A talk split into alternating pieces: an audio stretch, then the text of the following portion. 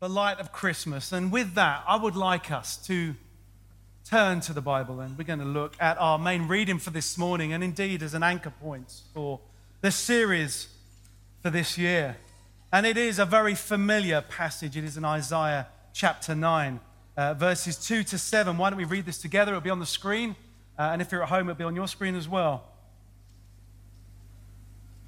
It's from the prophet Isaiah, the book of Isaiah, chapter 9, and we're going to read from verses 2 to 7. Let me read this. The people who walked in darkness have seen a great light. Those who dwelt in a land of deep darkness, on them has light shone. You have multiplied the nation, you have increased its joy. They rejoice before you as with joy at the harvest, as they are glad when they divide the spoil the yoke of his burden and the staff for his shoulder, the rod of his oppressor, you have broken as on the day of Midian. Every boot of the trampering warrior in battle tumult, and every garment rolled in blood will be burned as fuel for the fire. For to us a child is born, to us a son is given, and the government shall be upon his shoulder, and his name shall be called Wonderful Counselor, Mighty God, Everlasting Father, Prince of Peace. Of the increase of his government and of peace there will be no end. On the throne of David and over his kingdom to establish it and to uphold it with justice and with righteousness from this time forth and evermore. The zeal of the Lord of hosts will do this. Amen. You know, at the start of this passage, one, is it not so familiar to us at this time of the year?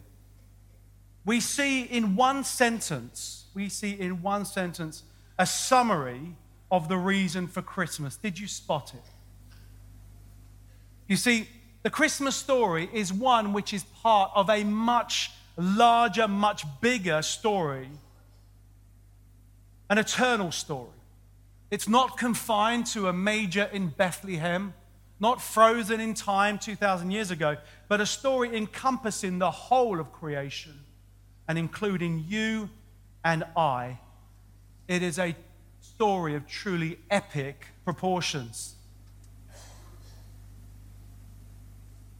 And to, for us to fully understand the invitation of Christmas and the importance of it, we need to understand this cosmic story that we find ourselves in.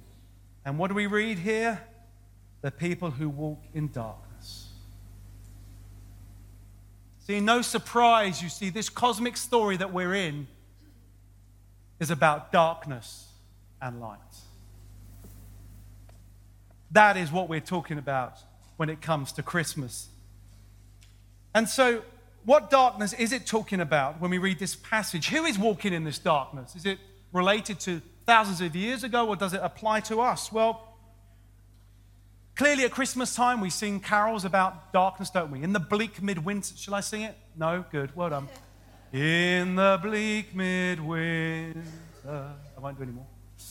What a lovely carol. That's based on a poem. It talks about that darkness, doesn't it? And you see, don't you, it getting dark around what, four o'clock now, I think? Can you believe it? Every year. I know it shouldn't surprise me, but it does. It's four o'clock. But while the season demonstrates in the physical sense the darkness around us, what it points to is the spiritual darkness that we live in in this present age. And you see, in order to understand about that and why that is the case, we need to go back to the beginning of the story. Hmm. Are you watching too many movies where they do flashbacks. But come back with us to Genesis 1. In the beginning, God said, Let there be. Well done. There was light physically around us, and there was also spiritual light. What does that mean? It means that we had relationship with a heavenly Father. We could see him for who he was. We walked with him in the cool of the afternoon.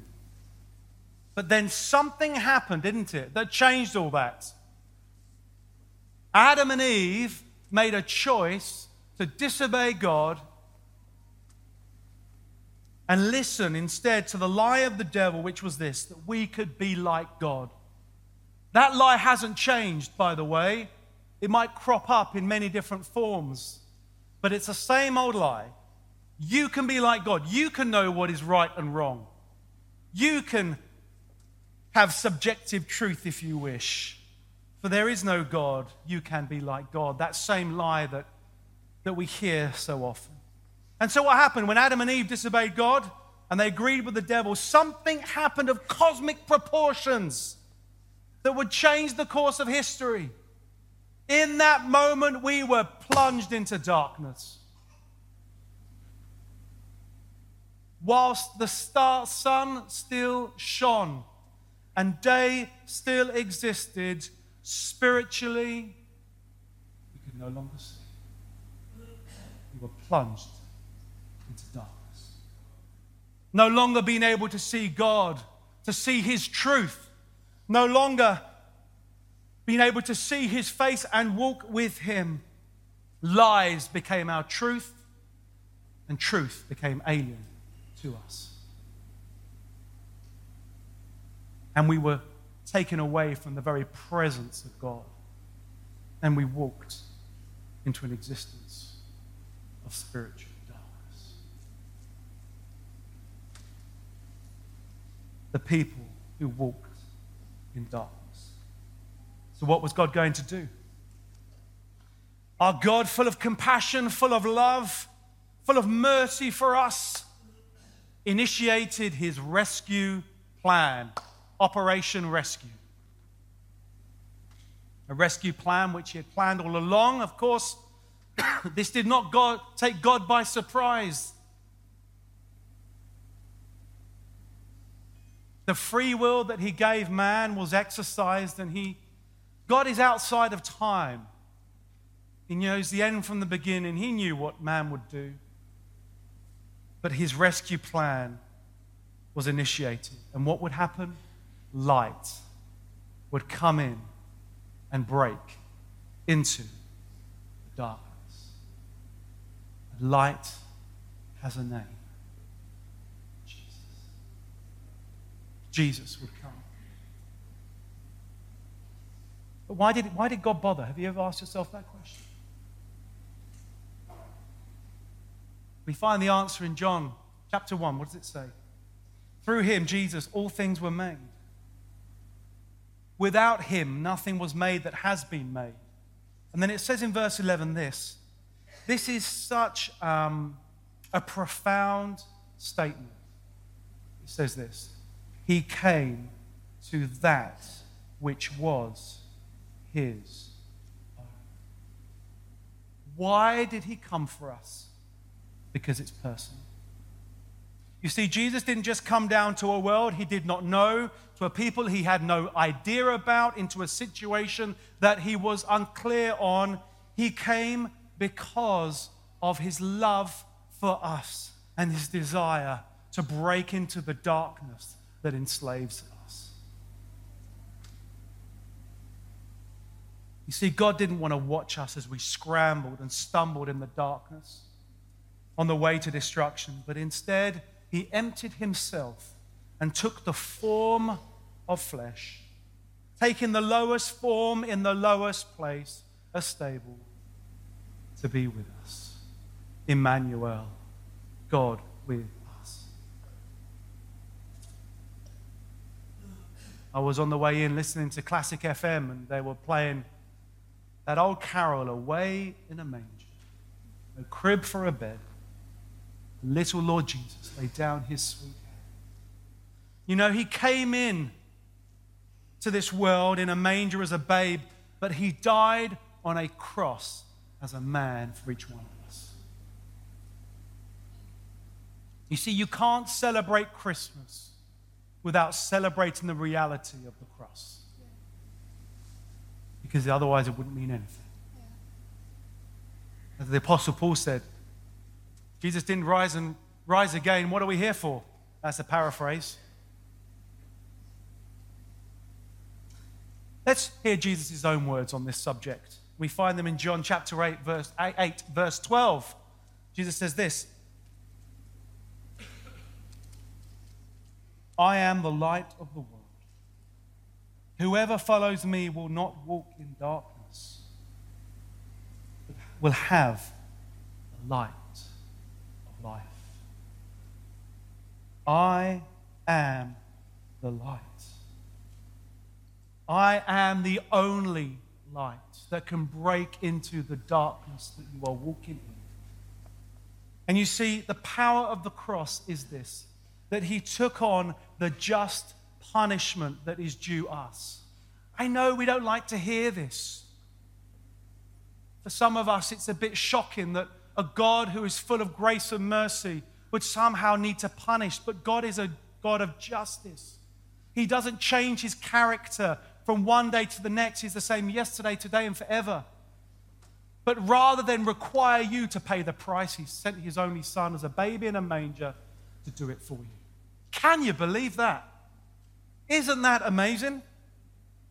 I find that extraordinary that an almighty, omnipotent, omnipresent God would make a decision to send his only begotten Son as a baby into a manger so that he would grow up, live a sinless life, and be the perfect, spotless lamb and die on the cross in order that he can be the perfect sacrifice for you and I. I find that extraordinary. And sometimes the problem with Christmas is it is so familiar to us, so warm and fuzzy, and I don't mind all that. I love that. That we somehow miss the point of it. That somehow in the fun and the celebration, which it's great and we want to enjoy, the familiarity that it brings means that somehow we forget the whole point of it that light needed to come because we were in darkness. And there was only one destination for Jesus, and that was Golgotha on the cross. Because it was in that place when the victory was made. And what did Jesus say? It is finished. You see, you can't add anything to your salvation. Your works won't get you there. Jesus' work on the cross was sufficient. We fall into this gospel of works, don't we? Well, if I only do this, that, and the other, then God will approve of me. No. He sent his son, Jesus, the light of the world, to die on a cross because he was perfect on your behalf. That is the divine exchange of the cross, isn't it? Jesus bore the punishment for us, and that means we're justified by, in God's sight. What does justified mean? It simply means this just if I'd been on that cross. Just if I'd been on that cross. And in that moment, the righteousness, the holiness of Christ was then given to us. Wow. Am I the only excited one here? You can, you can be Pentecostal if you want. Well, you, thank you. You can shout an amen. If you get excited, you can express yourself. I won't mind. It's fine, just don't hurl tomatoes or potatoes at me or something like that. Or eggs. Amen. Thank you, brother. And you know, this cosmic battle has an ending. And can I tell you this? Light always wins. The darkness has to flee. You should read Revelation. You should see what happens at the end. It's very good.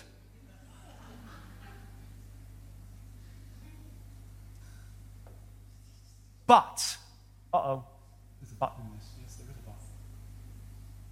All of that celebration, we have to make a choice. Let's read what John, in John chapter 3, verse 19. What does Jesus say? A shocking indictment, if I've ever read one. And this is the verdict the light has come into the world. Men love their darkness rather than the light because their deeds were evil. Oh my word. we have a choice as to whether we walk in that light. We have a choice as to whether we say yes this Christmas time. You see, listen, Christmas is always an invitation, an invitation to walk in the light of Jesus. And I don't mean an invitation if, if you're a Christian or not. I'm not actually talking about. I'm talking for each one of us. Whether you know the Lord or whether you don't, it's an invitation. If you don't know the Lord, it is an invitation to say, Will you say yes to the Savior of the world that came as a babe and grew as a man and died on the cross? Will you say yes? And for us who already walk with Jesus, the question is this Will you continue to walk in the light that you profess to say yes to? Because there's a difference between justification, justified being on the cross, and sanctification. You see, we have to walk out. You know, we sang that beautiful song, Jesus, Holy and Anointed One. Thank you, worship team, for that song. Your name, oh, I love that song. Your name is a word, was it? Your word is a lamp unto my feet. Psalm 115. You see, not only in that moment that we become a new creation, that we are justified, that our eyes are opened, and we see God for who He is, and we see the truth for who He is. But when we walk, the Holy Spirit is within us, perfecting that work of faith. We have choices every day. Are we going to continue to walk in that, in that light? Are we going to continue to walk in the truth? Are we going to continue to seek Jesus? Are we going to continue to throw off everything, as the writer of Hebrews says, that hinders us from running the race that's been marked out for us? We don't have to stumble and fall into sin. Yes, it happens. But here's the reality of it we have been changed from the inside out because light has broken into our hearts. We don't need to stay in that place. The people who walked in darkness. This wasn't written for a people, while it was written for people thousands of years ago, it applies to us today. The light which Jesus brings is a light which brings hope where we are hopeless. The light which Jesus brings is a light which brings joy in Him in spite of what we are going through. The light which Jesus brings is a peace unmovable, not dependent, and not impacted by the shifting sands of this world. Light which Jesus brings is a light of freedom, free from the destructive path of sin and death. The light which Jesus brings is salvation. Restored relationship with a God who loves us. But like any good story, there is a plot twist because it doesn't end there. Why? What happens? Oh, you're going to love this. Are you ready? Clearly not. Are you ready? Yes. We become that same light. what? Surely that's sacrilegious. Can't say that. Really, let me just tell you what Jesus said. Matthew 5:14. You are the light of the world. A city set on a hill cannot be hidden, nor do people light a lamp and put it under a basket, but on a stand, and it gives light to all in the house. In the same way, listen, let your light shine before others, so that they may see your good works and give glory to your Father who is. Amen. I've got news for you. You are that light at Christmas too. You are that light too. The question for us and the challenge for each one of us, and I, I have this challenge too. Are we going to be a light to others around us this Christmas?